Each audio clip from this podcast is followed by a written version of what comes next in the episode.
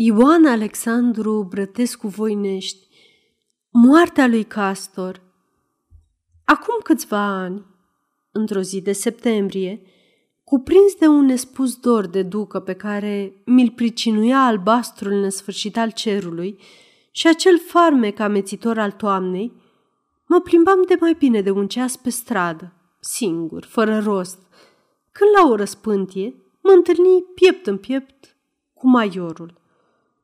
A, bună ziua! Ce? Aici? Eu te credeam plecat acasă. Cum acasă când am slujba aici? Vezi că știam că mama ți-e bolnavă. Și eu nu știam nimic. Dar dumneata, de unde știi? Sor mea, care s-a întors aseară de acolo, îmi spunea că a găsit-o foarte rău. Ca să-mi spui maiorul că Mama era foarte rău. Trebuia să fie în adevăr așa. Trebuia să aibă altceva decât patima ei obișnuită. În aceeași seară, după un drum care mi s-a părut cel mai lung din câte făcusem în viață, soseam acasă.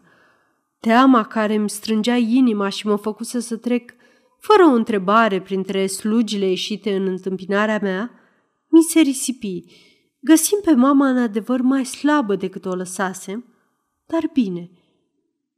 Tu, dragă, și săraca oarbă, neputându-mă vedea, mă pipăia peste piept, peste față.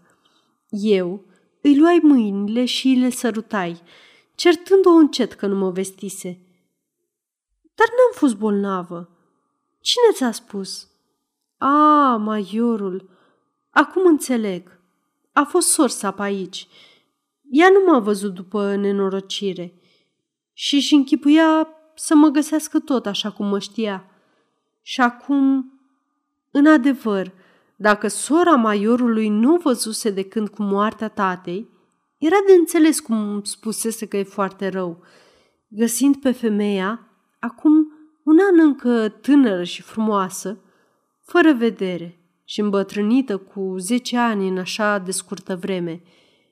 Iar dacă acum mă găsești mai slabă, adăugă mama, e că de două nopți nu pot dormi din pricina bietului castor. De ce? Ca răspuns la întrebarea mea, auzi afară, lângă fereastră, un urlet lung și sfâșietor. Uite, așa urlă de două nopți. Asta e a treia. Săracul, nu știu ce are. Femeia zice că ar fi otrăvit. Eu cred că bătrânețea.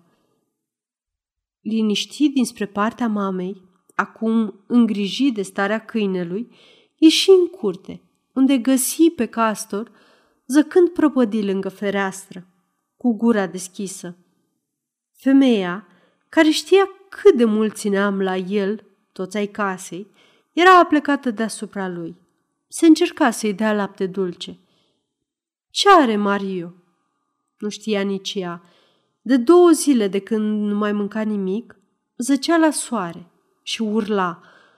Îi făcuse ea toate câte le-a știut, dar degeaba. Era tot mai rău. Ia să încercăm să-i dăm laptele. Și ajutat de femeie, dădei câinelui cu deasila tot laptele din ceașcă. Simțindu-se parcă mai bine, se ridică greoi. Mă mirosi dând din coadă, apoi se culcă iar, urlând prelung și dureros. Era târziu. Mama dormea. Îi auzeam prin ușa deschisă dintre odăile noastre, răsuflarea regulată și trebuia să fi vegheat două nopți pentru ca să fi putut dormi acum toate desele gemete ale lui Castor. Ce mă ținea pe mine deșteptat? Nu erau însă urletele, ci atâtea amintiri și atâtea gânduri trezite deodată în mine la vederea suferinței lui. Cât de limpede văd nopțile de vară când mă duceam la moșie pentru vânătoare. Iată-mă culcat în privorul luminat ca ziua de lună plină. Neputând închide ochii din pricina cântecului pitpalacilor care se aude pretutindeni. Aici, aproape ca sunetul la două pietre, lovite una de alta, colo în depărtare, ca picăturile de apă căzând într-un vas plin. Castor se scoală din când în când și vine să mă miroase, îngrijat de neodihna mea. Iată-ne la vânătoare. Într-o miriște aurie, Castor caută la 50 de pași, în galop, cu capul în sus. Deodată, trăsnit, se oprește în loc, nemișcat, ca de bronz, cu coada dreaptă, cu un picior ridicat în sus. La un pas, înaintea lui, stă prepelița pe brânci înfricoșată, hipnotizată. Mă apropii și stric, pil! El sare, prepelița zboară și eu trag. Aport! Și mi-o aduce. E încă vie, nu mai aripată. Iată-ne primăvara după sităruși, în popurișul de la Lazuri, unde castor caută domol și amănunțit. Pe când, în câmpul de alături, țăranii aclamă sosirea berzelor cu chiote și cu zvârlituri de căciuli în sus. Când mă întorceam acasă de vacanță, mi-l aduceau înainte la gară și era o arătare care oprea lumea în loc, ca să admire bucuria de nedescris a câinelui care își revedea stăpânul după trei luni de lipsă. Iar după ce plecam, îmi scria mama cum intră în fiecare zi în odaie să miroase și să mângâie hainele mele de vânătoare, spânzurate în cui. Mi-l dase tată meu, parcă-l văd. În ziua când m-am întors după examenul de bacalaureat, mă întâmpină în capul scării și după ce mă îmbrățișează și el și mama, să trăiești fătul meu și să-ți dea Dumnezeu bucuria pe care ne-o faci. Apoi mă ia de mână și mă duce în odaia mea, unde mă aștepta cea mai neașteptată surpriză. În perete, o panoplie cu toate trebuincioasele pentru vânat, patima mea, iar de sub pat iese castor, întâi lătrând, apoi bucurându-se de parcă nu mă cunoștea de când lumea. Ah, fericirea mea atunci! Și nu numai pentru ăst dar frumos, ci pentru toate câte mă înconjurau.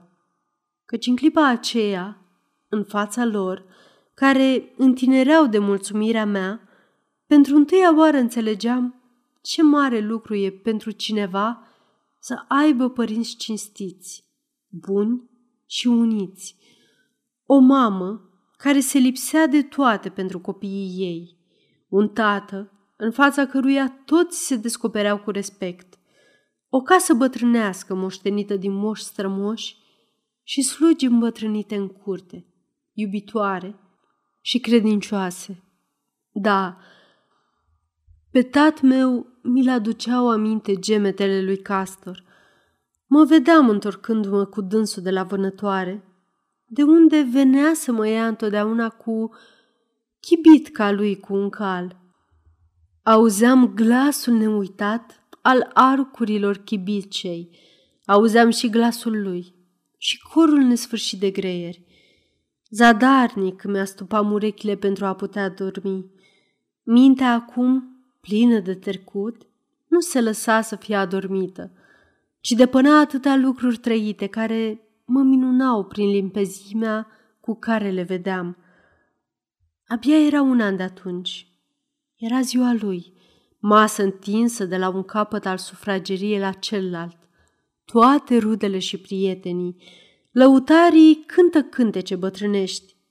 Unul din copii se scoală și închină în sănătatea lui.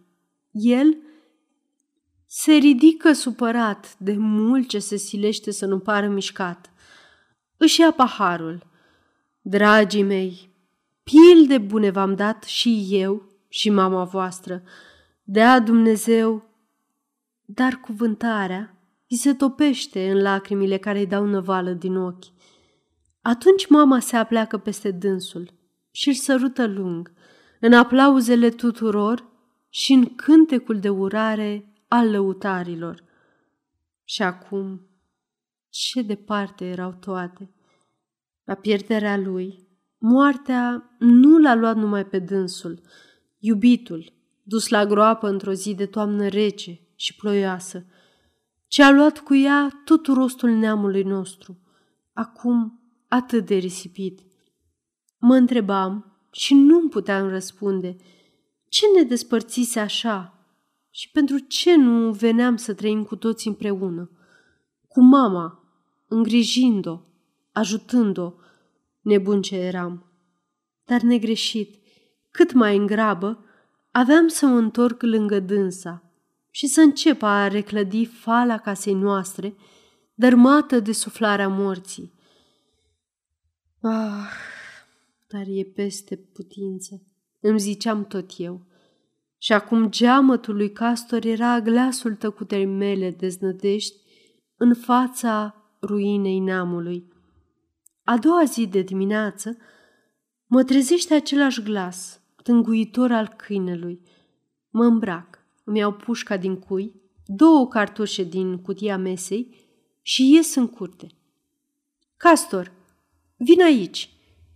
Castor, care zăcuse toată noaptea nemișcat, se scoală ca prin minune și mă urmează. Femeia, care m-a văzut și m-a înțeles, fuge în bucătărie plângând. Castor, vin aici! Castor se tărăște cu greutate după mine până la maidanul de peste drum. Aici se culcă pe partea dreaptă, lăsând descoperit locul inimii. După ce s-a isprăvit, m-am întors acasă, ca agonit de cineva. Am intrat în odaie, am trântit pușca pe pat. Ușa din dreapta s-a deschis. Mama a înaintat pe dibuite și m-a cuprins în brațe. Pe cealaltă ușă au intrat Maria și Dinu, amândoi slugi de peste 30 de ani în curtea noastră. Și cu toții am plâns pe tăcute moartea lui Castor, care ducea departe, mai departe, vremea unor fericiri apuse pentru totdeauna. Sfârșit. Aceasta este o înregistrare Cărțiaudio.eu. Pentru mai multe informații sau dacă dorești să te oferi voluntar, vizitează www.cărțiaudio.eu. Toate înregistrările Cărțiaudio.eu sunt din domeniu public.